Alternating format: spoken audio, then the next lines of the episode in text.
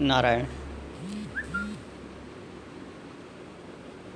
नवरात्र का अवसर है, पूजा का, देवी पूजा का अवसर है। तो थोड़ी सी भगवती की चर्चा करते हैं, श्रीमद् देवी भागवत के आधार पर।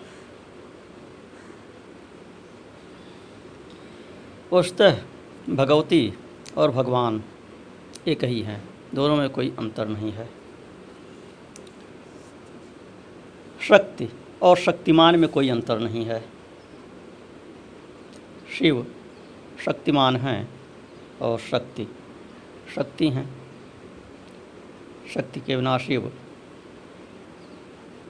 कुछ नहीं होते हैं, सब हो जाते हैं। श्रीमद देवी भागवत में कहा है कि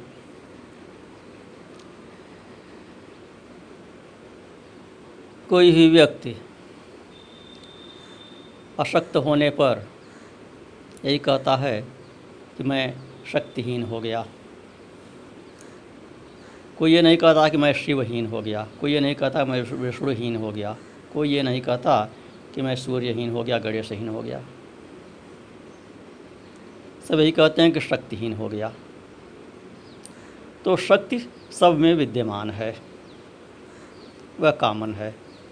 भगवान के जो भी रूप हों और भगवती के भी जो भी रूप हों, सब में शक्ति विद्यमान है। शक्ति और शक्तिमान एक दूसरे से अभिन्न हैं। जैसे मणि और मणि की प्रभा परस्पर अभिन्न है। उसी प्रकार शक्ति और शक्तिमान भी परस्पर अभिन्न हैं।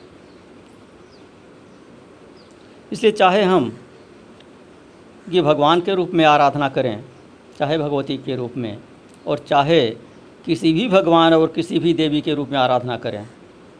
कल्याण स्वाभाविक है। किंतु भगवती के रूप में जो आराधना करते हैं, जगदम्बा के रूप में उनकी आराधना करते हैं तो यह आराधना शीघ्र सफल होती है, यह आराधना उपासना सुगम हो जाती है। क्योंकि उनकी आराधना हम माता के रूप में करते हैं। माता शीघ्र प्रसन्न होती है। हमारे उपनिषदों में जो वाक्य कहा, तैतृय उपनिषद में कहा है, मातृदेवो भव, पितृदेवो भव आचार्य देवो भव। माता, पिता, गुरु, तीन को सर्वश्रेष्ठ माना। इसमें माता को प्रथम स्थान दिया है। पहले कहा है मातृदेवो भव। तब कहा पितृदेवो भव, तब कहा आचार्य देवो भव। तो गुरु का स्थान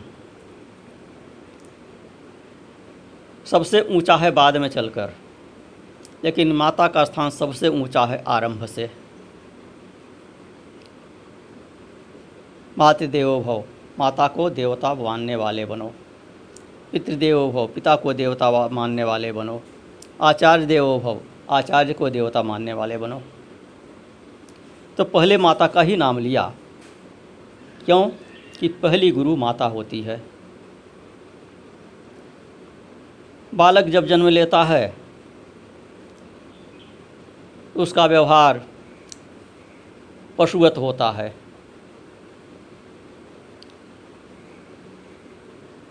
कहीं भी किसी भी अवस्था में लघुशंका कर देता है, कहीं भी किसी भी अवस्था में शौच कर देता है। कुछ भी मुँह में डाल लेता है। तो उसको फिर मनुष्यवत व्यवहार करने का प्रशिक्षण सर्वप्रथम माता देती है। तो माता बालक को पशु से मनुष्य बनाती है। इसलिए पहली गुरु माँ होती है।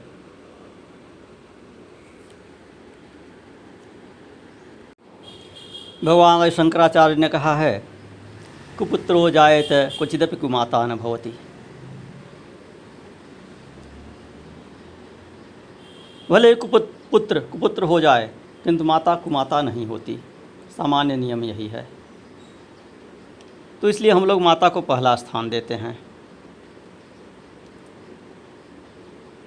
कोई शिव जी का उपासक है तो गौरी शंकर बोलता है। उमा महेश्वर बोलता है, भवानी शंकर बोलता है, राम का उपासक सीताराम बोलता है, विष्णु का नारायण का उपासक लक्ष्मी नारायण बोलता है, कृष्ण का उपासक राधे श्याम बोलता है। तो माँ पहले आती है, पिता उसके उपरांत। पहले माँ का नाम लेते हैं, तब पिता का नाम लेते हैं। सामान्य बोलचाल में भी जब भी हम पेरेंट का नाम लेते हैं, संबोधन करते हैं तो माता पिता कहकर संबोधन करते हैं। पिता माता कहने की परंपरा नहीं है माता पिता कहने की परंपरा है।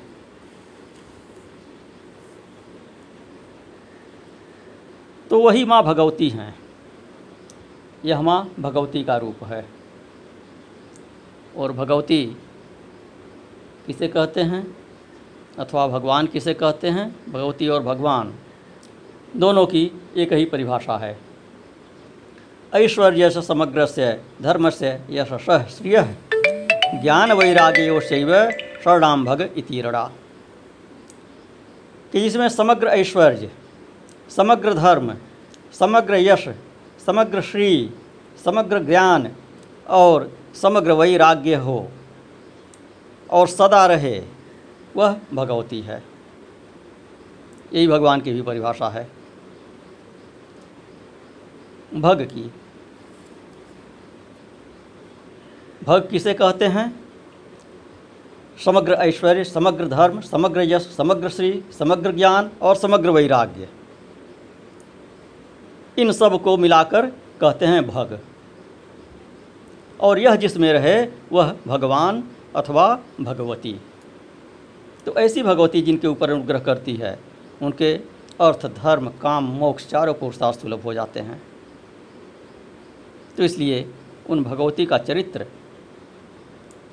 मंगलमय है, मंगलकारी है, सप्तशती का पाठ जो नवरात्र में किया जाता है, उन्हीं भगवती के चरित्र का वर्णन किया जाता है। श्रीमद देवी भागवत में उन्हीं भगवती के चरित्र का वर्णन है। सभी अवतारों ने भगवती की आराधना किया है।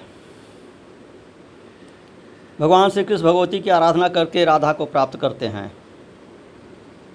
भगवान श्री राम भगवती की आराधना करके खोई हुई सीता को पुनः प्राप्त करते हैं। अगस्त ऋषि से श्री विद्या की दीक्षा भगवान राम को मिलती है। श्री विद्या की उपासना करते हैं, उसको सिद्ध करके तब भगवती सीता को सीता को प्राप्त करते हैं, रावण का वध करके। परशुराम भी भगवती के उपासक हैं। श्री विद्या उपासक हैं परशुराम जी। बलराम भगवती की उपासना करते हैं। जब भगवती मणिद्वीप निवास करती हैं तो उनका एक चरण सिंहासन पर होता है और दूसरा मणिमय पीठ पर होता है। इंद्र, चंद्र, वरुण, यम, कुबेर सब अपने अपने मुकुट उनके चरणों में झुकाते हैं और उठाते हैं। तब ऐसा लगता है कि मानो देवतागण अपनी मुकुट मणि से भगवती के मणि पीठ की नीराजन अर्थात आरती कर रहे हैं।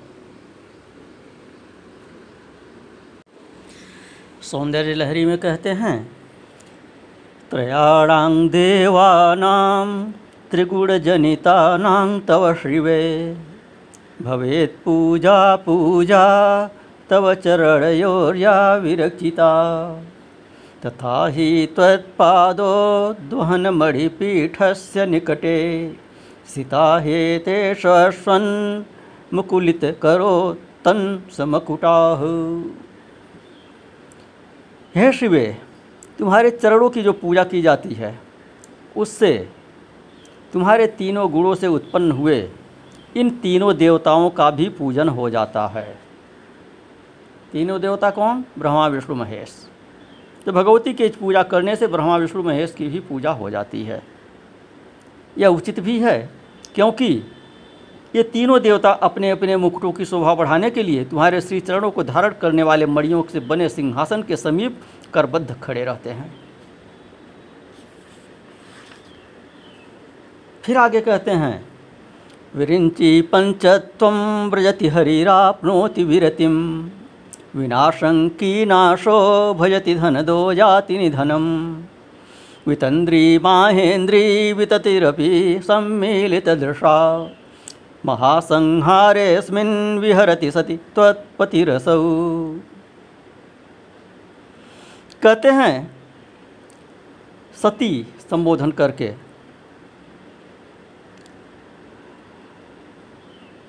विहरति सती तत्पति रसऊ सती क्यों कहते हैं? सती अर्थात जो सत्य है, जो सदा विद्यमान रहती है।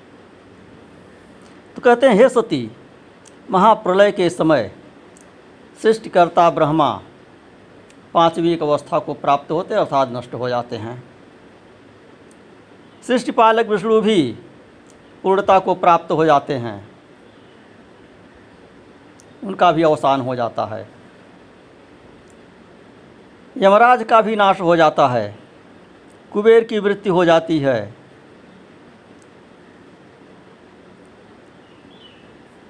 जिसको कभी तंद्रा नहीं आती, वे इंद्र आदियों, देवताओं की भीड़ भी अपनी फैली हुई दृष्टि वाले नेत्र बंद कर निद्रामग्न हो जाते हैं। परंतु तुम्हारे पति सदाशिव उस समय भी विहार ही करते रहते हैं।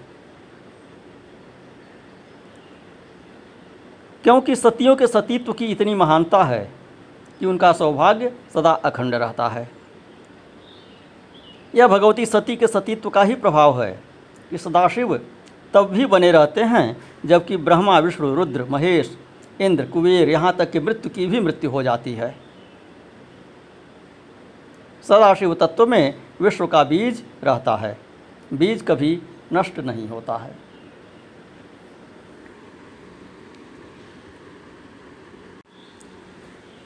जग जननी जय जय प्रसिद्ध आरती है। इसमें आप लोग गाते हैं, तू विधि वधु रमा, तू उमा महामाया, मूल प्रकृति विद्या, तू तू जननी जाया।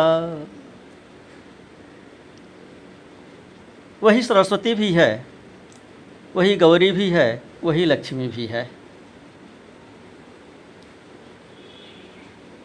सौंदर्य लहरी में कहते हैं, गिरा माहुर्देवी दृढ़ गृहिणी मागम विदो, हरे पत्नी पदमाम हर सहचरी मद्रितनयाम तुरीया कापी तम दुरधिगम निस्सीम महिमा, महामाया विश्वम भ्रमयसी पर ब्रह्म महिषी। पर ब्रह्म महिषी कहकर संबोधित करते हैं और कहते हैं कि हे पर ब्रह्म की महिषी, हे महाराजी वेदों के ज्ञाता। तुम्ही को ब्रह्मा की पत्नी सरस्वती कहते हैं, वाग्देवी कहते हैं। तुम्ही को हरि की पत्नी लक्ष्मी कहते हैं। तुम्ही को शिव जी की पत्नी पार्वती भी कहते हैं। परंतु तुम इन तीनों से परे कोई चौथी ही महा, महामाया हो। तुम्हारी महिमा अप्राप्य, अपार है। तुमने सारे विश्व को भ्रम में डाल रखा है। तुमको जानना कठिन है। सरस्वती का बीज मंत्र ऐंग लक्ष्मी का बीज मंत्र श्रींग और पार्वती का बीज मंत्र क्लिंग है, और महामाया का बीज मंत्र ह्रींग है। ऐंग ह्रीं श्रीं क्लीं तो वाघव कूट का तीसरा अक्षर शक्ति का वाचक है, और वर्णमाला का चौथा अक्षर होने से तुरीय पद समाधि का द्योतक है और वह सब बीजाक्षरों के अंत में रहता है।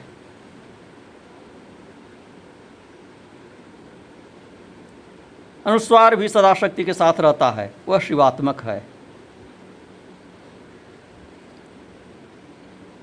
इसे कामकला कहते हैं। कामकला का सम्यक ज्ञान प्राप्त कर साधक जगदम्बा की कृपा से सहज ही जगदम्बा को प्राप्त कर लेता है, सिद्धि प्राप्त कर लेता है।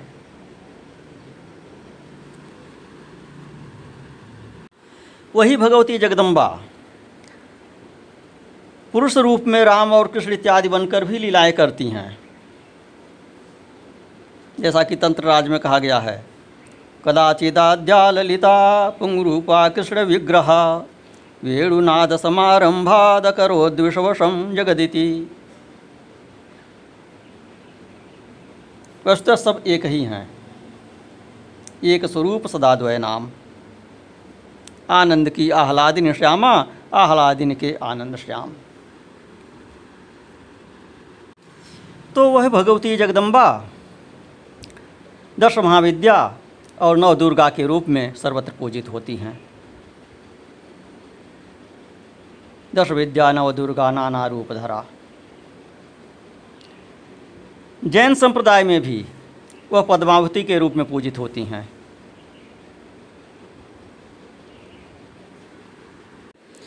सौंदर्य लहरी का पहला श्लोक है, शिव शक्त्या युक्तो यदि भवति शक्तः प्रभवितुं, न चेदेवं देवो न खलु कुशलः स्पन्दितुमपि।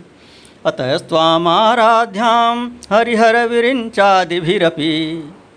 प्रणन्तुं स्तोतुं वा कथमकृतपुण्यः प्रभवति। कहते हैं कि भगवान शिव शक्ति से युक्त होकर ही सृष्टि का संचालन करने में स्वयं को समर्थ पाते हैं। पराशक्ति भगवती त्रिपुर सुंदरी, राजा राजेश्वरी से वे यदि संयुक्त न हों तो उनमें स्पंदन भी संभव नहीं है। तब वे श्रेष्ठ स्थिति संहार या संतुलन रखने में भी अपने आप को सामर्थ्यवान नहीं पाते हैं। प्रकृति के बिना पुरुष कल्पना मात्र है। हेमा, जिनके अनेक जन्म जन्मांतरों के पुण्य उदय हों, वही आपकी पूजा में मन लगाता है।